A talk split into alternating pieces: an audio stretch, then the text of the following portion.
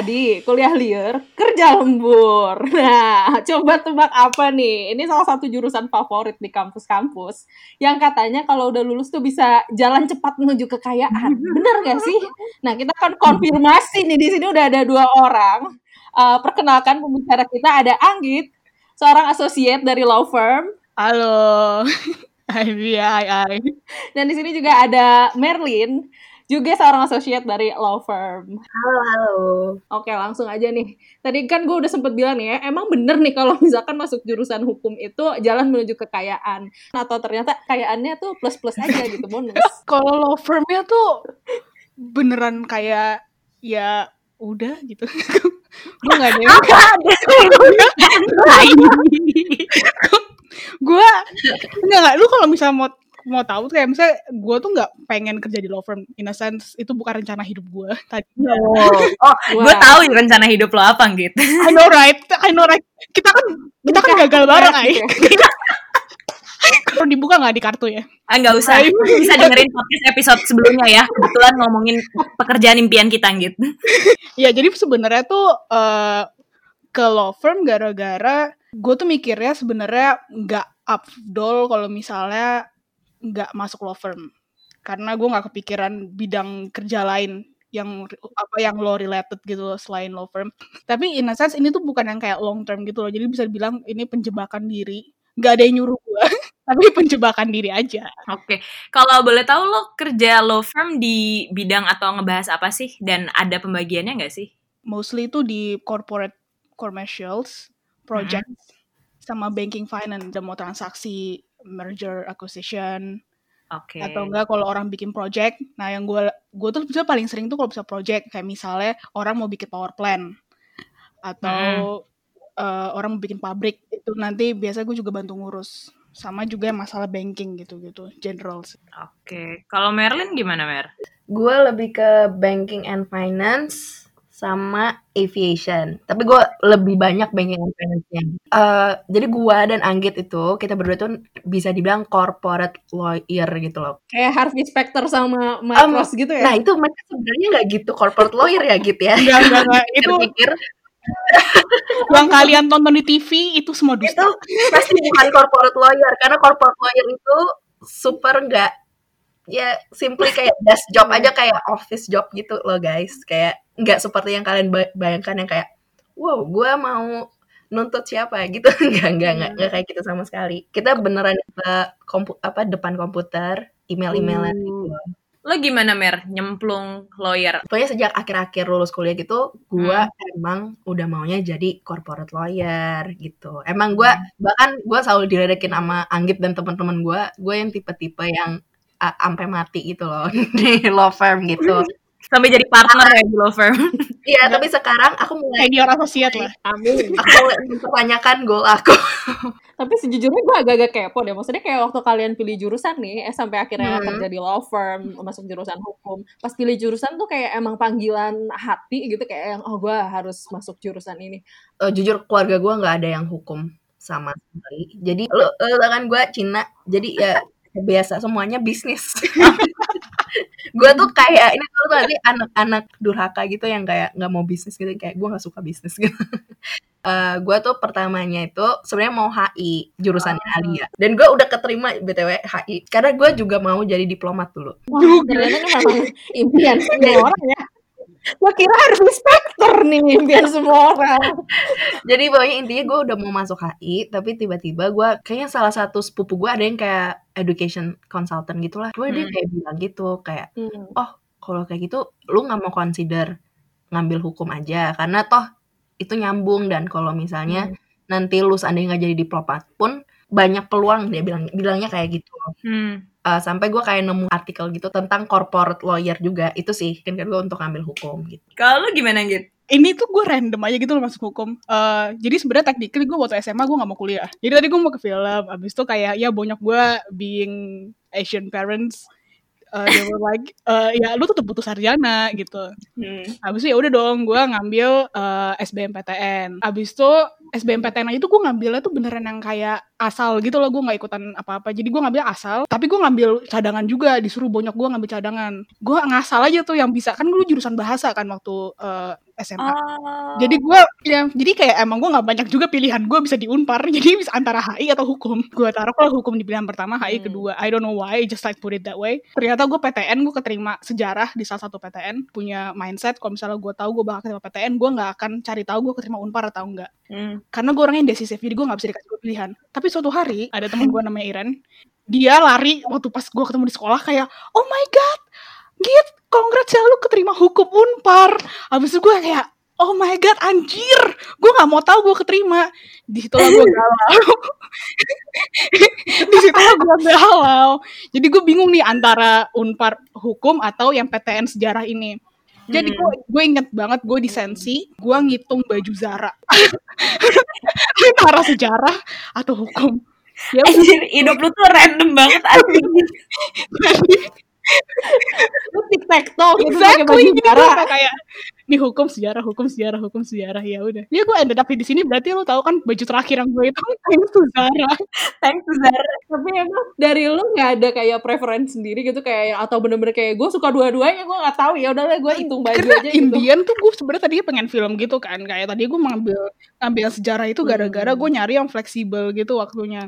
Yang bisa bikin gue bikin film juga so gue udah bilang juga sama bonyok gue kalau setahun gue nggak suka uh, eh, gue bakal cabut gitu Hmm. Eh tiba-tiba setahun gue sama Merlin competition kita ke Jepang. Iya, setahun itu menjadi menjadi forever teammate ya gitu. Iya, sampai kerja juga ya. Sampai kerja. Di hukum berprestasi gue kaget gue. gue pinter juga loh guys. gue pinter juga ternyata. Lanjutin deh.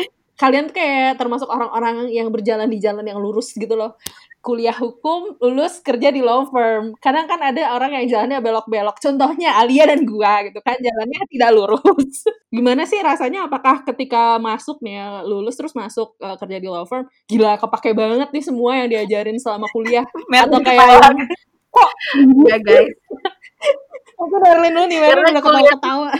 Menurut gua kuliah itu hanya setitik dari dari apa pun yang lo lakukan di kerjaan lo, despite kerjaan lo apa pun, menurut gue, tetap aja gue pas baru masuk kerja tuh gue berasa orang terbodoh yang pernah ada di dunia ini. Tanya Anggit, tanya Anggit. Karena btw kita satu kerja pas pas di kerjaan pertama kita gitu. Oh sekarang udah gak bareng lagi berarti kalian? Udah gak bareng, kita udah udah cerai. Sekarang. Untungnya sih udah cerai ya. ya. Setelah bertahun-tahun selalu bersama ya. Yeah. Terus Coba Git, gimana Git cerita Git? Cuma kotoran kuku lah gue kalau di kantor. Butiran debu nggak guna. Bener kata Merlin kayak yang dipakai foto emang kita waktu kuliah tuh nggak bener tuh nggak Mer? Nggak lah kan udah sampai berprestasi udah sampai kompetisi. Nggak mungkin lu pada nggak benar gue tuh pas ngundang kalian ya gue mikir kayak ini pasti berdua mempermalukan diri sendiri. Sih gue yakin banget. Cuman beneran itu kayak at least one or two mata kuliah yang bener-bener apa ya berguna dan apply, applicable gitu ke kerjaan lo. Misalnya kayak di gua HI gitu. Kuliah HI kan. Terus habis itu uh, sekarang kerja di bidang branding communication gitu. At least buat gua ada satu sih yang bener-bener kepake banget tuh uh, buat gue sih psikologi politik ya karena itu gue bisa memahami kayak uh, internally secara company politik tuh kayak gimana and how to persuade people and negotiate people. Dari hukum in a sense in a sense tuh matkul ya tuh kalau gue pikir-pikir tuh berguna. Kayak pada dasarnya tuh kita butuh perdata. Hmm. perikatan dasar yeah. tuh pasti harus banget. Hmm. Agraria itu juga pasti yang kita kerjain sekarang itu juga keluar gitu loh. Eh yang kita belajar juga keluar waktu kita kerja karena nih kebetulan gue sama Merlin tuh kita empat tahun we spend our most or our college life itu di competition yang ngomongin international law yang gak ada hubungannya sama sekali sama kerjaan law firm yang Indo. Uh, jadi sebenarnya segmen kayak yang ya, lu fokusin betul. kayak segmen hukum yang lu fokusin tuh nggak nggak terlalu betul, nyambung betul. sama yang sekarang. Kayak gitu maksudnya ya. kita masuk kelas, kita masuk kelas kok. Gak kegembul doang ya? Masuk kelas masuk kelas. Ya. Tapi in general gue ngerasa kayak gitu sih. Lebih banyak uh, soft skill soft skill Dan skills yang general gitu. Dalam pengalaman gue yang paling nyambung dan guna tuh English justru. Dulu gue dapet dosen super killer Dan dia tuh gak akan ngasih nilai lebih. 85 tuh lo dapet A kan kalau di gue Kalau lo dapet 84,5 Dia tuh kayak gak hesitate gitu loh Kalau menurut dia emang lo gak deserve untuk dapet itu. Dan orang-orang anggapnya kayak Ih gila killer banget. Tapi gue karena dia perfeksionis jadi kayak gue nulisnya bener gitu. So menurut gue kayak gituan sih. Mungkin kayak orang mikir English apaan sih? Gue juga hmm. nggak terlalu suka. Itu juga gue udah belajar gitu kan. Padahal sebenarnya kalau dalam pengalaman gue sih soft skill soft skill yang general gitu yang akhirnya kepake. Bener, kan kalian selama kerja jadi lawyer skill yang paling kepake itu TIK sebenarnya. Microsoft Word. Microsoft Word betul banget. Betul betul. Gue gue merasa kalau nggak gue cukup Microsoft Word ya itu gila gue bisa gila banget. Gue bisa nggak pulang kerja. Tandanya SKS yang harus ditambah tuh adalah keahlian berkomputer gitu kali ya. SKS guys. Oh ya tapi gue sekedar mau nambahin aja nih. Kalau kata Anggit kan mungkin kita yang nggak belajar itu. Tapi sebenarnya menurut gue menurut gue yang ngaruh itu sebenarnya kayak prinsip-prinsipnya gitu loh. Oh iya iya, benar benar. kayak ini sebenarnya tuh kayak prinsip-prinsip yang kayak lu belajar di setiap hukum tapi entah kenapa nyantol jadi kayak secara logika mungkin lebih belajar logikanya kali kayak yeah. logika hukumnya yang bisa bikin lu pas kerja tuh agak oh ternyata tuh ini gini ini gini yeah, gitu gitu. Tapi bener sih logika berpikir itu kayaknya it's the foundation of everything gak sih? Kalau hmm. lu udah paham runutan atau sistem berpikirnya juga anything lo bisa masuk Kamengo gak sih? Benar, benar. Karena kalau di hukum tuh kan ada yang namanya prinsip-prinsip hukum. Nah, itu biasa tuh underlying dari semua hukum sebenarnya gitu. Oh iya, jadi misalnya kalau uh, di hukum tuh ada cara pikirnya sendiri in the sense of kalau produk hukum itu tuh kan lu akan menghasilkan suatu analisis dan cara pikir analisis itu lu cara, gimana cara lu baca peraturannya nanti lu kaitinnya gimana dengan faktanya nanti analisis yang ada tuh bakal hmm. gimana kalau di hukum tuh sebenarnya bener kata Melin kita tuh belajar logika berpikirnya mungkin kalau misalnya gue gitu, gue dan Lydia berangkat dari hubungan internasional yang kasarnya sangat general gitu kan ya. We learn about many things gitu.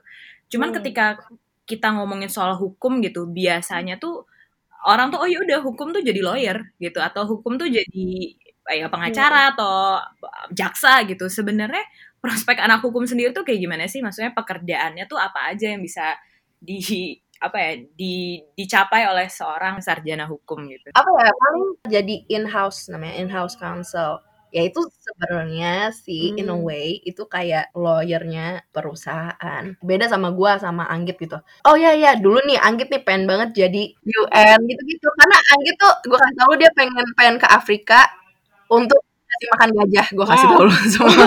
Aktivis. Gue mau kasih makan gajah. Jangan ngejudge gue mohon maaf. Jauh-jauh kenapa sih gak ke Bin di Bandung aja? Tuh kasihan pada nggak makan loh corona Anyway, berarti sebenarnya kalau gue denger dari Merlin tuh ketika lo jadi sarjana hukum, kalau mau stay on track gitu, it's always about law. Lo jadi in-house, apa namanya? in-house counsel terus ya, ya. atau lo kerja kayak di NGO bisa di NGO sih. Oh atau bisa jadi jadi jaksa jadi hakim atau bahkan lo bisa jadi jaksa dan hakim di international court guys. Itu ICC ya Iya ICC, ICJ. Ngomong-ngomong soal jaksa, kenapa sih nggak ngepelajari jaksa aja? Nah, lo kasih kenal mereka dulu, baru lo nggak nggak perlu nanya itu gitu. Kalau lo kenal kayak enggak, nggak usah lo jaksa. Enggak, enggak, enggak. Jadi jaksa guys itu harus kayak lu tinggal di pedalaman gak sih? Iya, itu kalau pertama kali lu di posting harus tinggal di pedalaman. Tapi itu I don't think that's a problem deh, Mer. Personality problem. Oh, iya, tapi kalau ada yang kayak kerja di OJK, Indonesia, gitu juga banyak guys. Cuman kalau buat gue ya, maksudnya hmm. gue melihatnya hukum itu adalah sesuatu yang bikin kita tertata gitu ya hidupnya ya. Lo tuh justru sebenarnya bisa mendapatkan gelar SH dan kerja apa apa aja. Iya nggak sih? Sesuatu yang menarik nih uh, gue nah. uh, jumpin dikit ya. Se bokap gue tuh begitu lulus dari hukum itu pas lagi booming boomingnya banget bank di Indonesia. Akhirnya udah mereka jadi bankir untuk sekitar dua dekade. Balik ke hukum itu setelah Krismon 1998 hmm. tuh. Jadi legal advisornya in-house nah, corporation iya. gitu. Gue tuh sempet ngadain kuesioner kecil-kecilan. Apa sih yang kalian pengen tahu gitu uh, dari seorang lawyer? Ternyata ada beberapa pertanyaan nih. Satu, uh, tidur adalah mitos. Apakah itu benar bagi seorang lawyer? Coba tanya Anggit yang kayak bayi sekarang. mitos. gue tidur jam 9 malam gue bilang malam jam gak ada yang gue ya tapi Anggit kayak normal tidur jam 9 malam bangunnya jam 3 pagi semenjak WFA tuh kayak jam gue tuh kayak aneh gitu jam kerja gue jadi gue beraktivitas jam 4 pagi tuh gue beraktivitas jam tidur bisa cukup kok maksudnya even hari kerja biasa aja sih gue bisa tidur 6 jam gitu gue tapi gue ngeliat lo pas awal-awal kerja lo selalu balik tuh jam 3 ya mohon maaf gitu anda balik ke apartemen jam 6 tempat, kita dulu ya gitu Iya, oh ya, itu semua uh, soal time management. Yes. Menurut gue kenapa dulu gue sama Anggit di tempat kerja kita pertama beneran sampai subuh banget. Pertama emang tempatnya emang si law firm yang itu tuh gila banget kerjaannya banyak banget. Dulu mungkin karena baru kerja kali ya kita belum bisa time management segitunya gitu. Dan kayak ini gak sih Mer? Jadi tuh hmm. kenapa menurut gue ya? Uh, karena kalau masalah in terms of workload gak beda jauh gitu loh. Gue yakin mm -mm. dari firm yang pertama sama firm yang kedua gitu. Ini tuh lebih masalah kitanya sebagai uh, orang itu pengetahuannya tuh nambah atau enggak karena pas ya, waktu bener, pertama bener, kali bener. kerja itu tuh kita tuh Kayak bisa dikasih semuanya kan? Goblok banget goblok banget tong jadi beneran pasti kasih kerja eh lu kerjaan ini gitu. Cuma baca akta gitu. Tapi gue belajarnya tuh harus aduh ini kalau misalnya kayak gini ini cari yang mana cari uh, nomor yang mana eh, karena belum biasa. belum biasa. dan lama jadi lama belajar misalnya lu disuruh bikin bantu advice hmm. atau research. Extra time-nya tuh sebenarnya extra time yang lu pakai untuk exactly, lu belajar ya, juga Jadi gitu ya. Kalau sekarang tuh lebih bisa lebih cepat gara-gara ya pengalaman juga sih. Kalau misal udah setahun gue masih nggak bisa baca akta kan kesel kan bos gue. Kalau menurut gue juga pada bilang kalau untuk jadi lawyer tuh tidur itu mitos. Jadi kita juga kayak kebiasaan gitu loh. Kad menurut gue ya. Karena lu udah nge-label diri lo kayak ya udahlah gue emang tidur akan iya. tidur malam. Jadi lo kayak ya udah gue masih punya banyak waktu buat ngerjain hal ini gitu nah, ya subconsciously. Menurut gue banyak orang kerja kayak gitu sih. Karena sejak gue pindah ke firm gue yang sekarang jadi firm gue yang sekarang tuh semuanya udah pada berkeluarga ya kecuali gue jadi gue tuh paling muda. Gue tuh udah udah paling muda. Jadi tuh kayak berasa banget orang tuh pengen pulang. Selama kalian nih jadi corporate lawyer ada kepuasan batin tersendiri nggak saat ngerjain kerjaan kalian? Jadi kalau menurut gue ya kalau corporate lawyer itu kita tuh sumpah kita tuh adem ayem banget. Kita tuh nggak pernah jarang banget kayak kejadian ada yang sampai marah-marah. Objection! Menurut oh, iya, gitu. nah gitu. Nggak nggak sama sekali. Kita tuh lebih kayak chill banget. Yang penting tuh biar sama-sama enak gitu loh. Jadi I guess satisfaction yang gue terima itu ketika dealnya selesai dengan lancar dan semua orang gampang gitu. Hmm. Gue tuh bisa satisfied. Jadi kemarin tuh yang ada satu ketika mereka mulai construction. Itu lu kayak mulai mulai construction jadi kayak akhirnya yang ini kelar dulu itu lebih kelega gak sih yeah, karena, yeah, yeah. karena kayak paperwork sebelumnya tuh kalau Merin kan beda kan Merin kan lebih banyak kayak financing gitu kan lo Mer jadi mm. ya kan gue juga ada negotiations kayak gitu juga tapi kayak lebih banyak paperwork yang sebelum mereka bangun gitu ketika mm. lu jadi lawyer project tuh lu nggak semata-mata lu cuma belajar kayak hukumnya gitu loh tapi misalnya juga lu juga ngerti-ngerti technical. And this is actually the fun part buat gue apa misalnya gini kayak lu bisa ada nanya kayak kemarin gue pengen bikin power plan so mereka nanya nih gue kalau misalnya mau tarik kabel dari sini dari titik A ke titik B tapi mau muter dulu lewat C sama D itu boleh atau enggak? Jadi gue kayak gue harus mikir dulu ini titiknya di mana. Itu kayak ah. kayak legit kayak si di um, blueprint cuma buat ngeliat yes. ini tuh sebenarnya masuk layarnya apa? Itu sebenarnya itu seru banget ya. sebenarnya gue seneng sih kalau misalnya ngomongin project gitu. It, itu Anggit ngomongin serunya guys. Gak serunya gimana nih? Kalau project itu gue pernah ya gue eh, gue sama Anggit nih pas waktu kerja bareng kita kayak ya, harus ngelisin finance Merlin. Gue kan project. Kita pernah ngelisin tanah inget gak gitu ya eh, kalau project finance tuh gue kalau disuruh ngomongin yang mengerikannya sih itu baru tidur tuh mitos. Kalau kayak ngelisin tanah sampai pagi gitu. Hmm. cuma kalau misalnya ngomongin project in general lebih seru sih. Dan satisfactnya ketika mereka udah peletakan batu pertama. Dan lo beres berarti di situ? Uh, ya phase one ya. Jadi istilahnya yang paperwork oh. yang banyak itu tuh beres. Nanti kalau misalnya nah itu nanti biasanya kalau udah ongoing biasanya sih litigator yang maju. Kalau udah ongoing ada masalah Oke. Okay. baru Jadi lo kayak bye, gue gak mau jadi litigator. gitu. nah, di situ nanti biasanya kayak yang lawyer corporate kenapa lo harus make sure sebelum mulai kerjaan kayak paperwork-nya tuh harus bisa meminimalisir adanya dispute gitu di kemudian hari atau enggak kalau misalnya seandainya hmm. itu kayak kalau litigator tuh yang tukang bersih toilet kalau kita tuh yang bikin toiletnya gitu loh gimana jadi kayak kalau kita yang bangun toiletnya. Jadi kita bikin itu kayak a good thing bad thing sih. Kayak plus minus, plus minus. Kalau seandainya kita bikin corporate bagus banget jadi nanti pas litigasi nggak gitu banyak masalah gitu. Jadi duitnya hmm. kita ada hmm. tapi nanti litigatornya nggak dapet duit gitu jatuhnya. Kalau misalnya kita jahat lu. Kita nggak dapat itu. Cuma badan kayak that happen sih kalau misalnya itu. Biasanya bersih bersihin toilet tuh litigator. Aduh kasih sedih banget sih lu jahat banget sih sumpah Enggak itu analogi itu analogi yang paling gampang dimengerti orang. Tapi nggak semua orang suka bangun toilet loh. Karena kurang drama kali, kurang drama. Gue lebih sering ketemu orang yang lebih suka bersihin toilet karena lebih menurut mereka lebih exciting. Enggak, semua itu kayak definisi kalau di tiga itu yang drama guys. Yang yeah. yang yang pokoknya yang kalau ada heboh-heboh yang kayak ada email yang kayak you ruin my life gitu-gitu loh. gitu. How to get away with murder. How to Get Away with Murder tuh gue inget banget di episode pertama. Sampai gue pas gue nonton itu lagi sejak jadi law firm gue langsung kayak tertusuk gitu. Yang kayak main leadnya dia ngomong kayak if you wanna be a boring person go be a corporate lawyer. Ngomong gitu. Tapi gue ngerti sih gue ngerti kenapa orang suka litigasi. Karena emang sebenarnya exciting. So far nih kan kalian kerjaannya lebih santai daripada litigator gitu ya kasarnya even though ada bebannya juga pastinya kerjaan apa sih sebenarnya atau project apa yang bikin liar gitu kalau gue gue apa ya gue lebih lebih keselnya kalau kliennya sih Okay. Maksudnya kayak kalau orangnya nggak kooperatif gitu.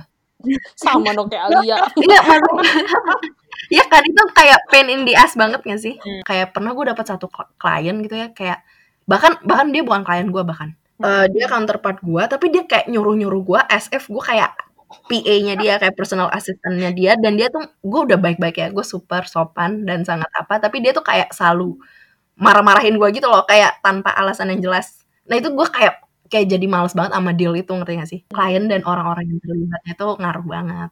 Anggit gimana gitu yang liar liar klien sih klien juga sama sih. Klien gue untungnya tuh gue nggak dapet gue jarang dapet klien yang nyebelin. Tapi ada ya. tuh sekarang kemarin ada yang sekali yang nyebelin langsung kayak uh ya allah. Bikin yang ngelus dada gitu ya, ya ama. yang paling kesel tuh ya kalau misalnya udah kayak gitu itu nggak mau bayar.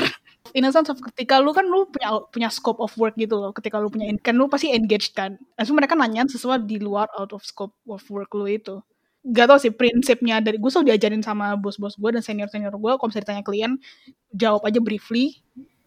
Nanti kalau mau detail lu kasih nanti kita bisa kirim code gitu. Karena in the end of the day yeah, yeah, yeah. ini kan sebenarnya kita tuh di service industry. Tapi kalau misalnya itu lebih ke klien-klien yang kayak gitu. Jadi biasanya mereka yang udah mure minta cepet Iya sih, emang sama sih. Gua rasa di mana-mana tuh kita juga di PR merasakan kadang kalau misalkan komunikasinya kurang enak ya interpersonal komunikasinya kurang enak sama klien itu bisa jadi kendala juga gitu.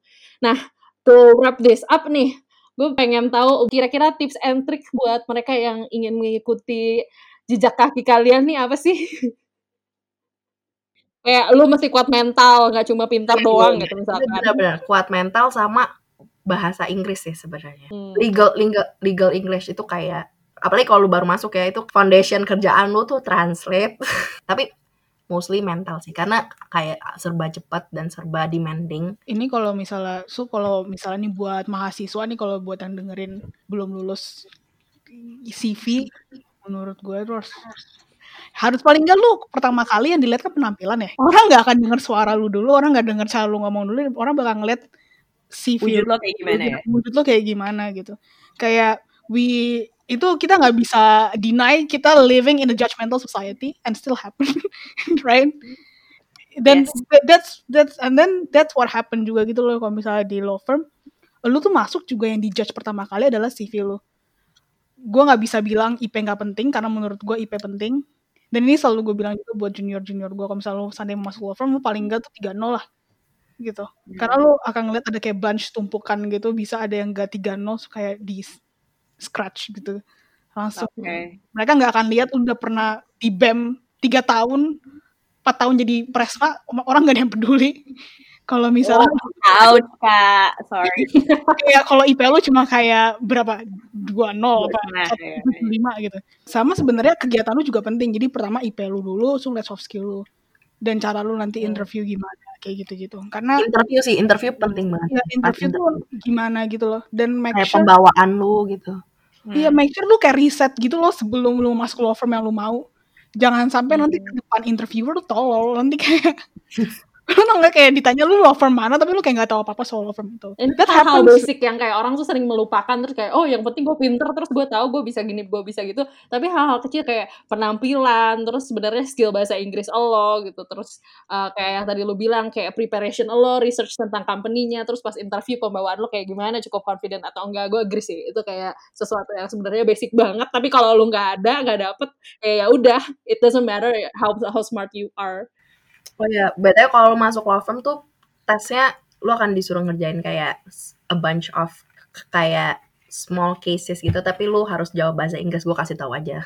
Kayak case study gitu ya berarti. Iya, It's macam with uh, management consultant ya. Iya.